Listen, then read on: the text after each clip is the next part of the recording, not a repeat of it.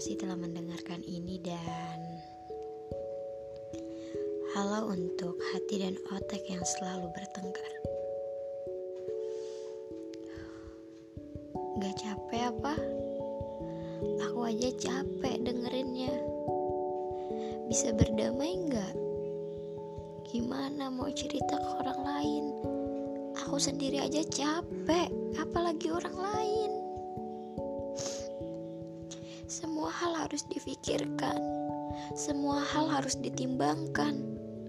Otak suruh ke sana, hati suruh ke sini.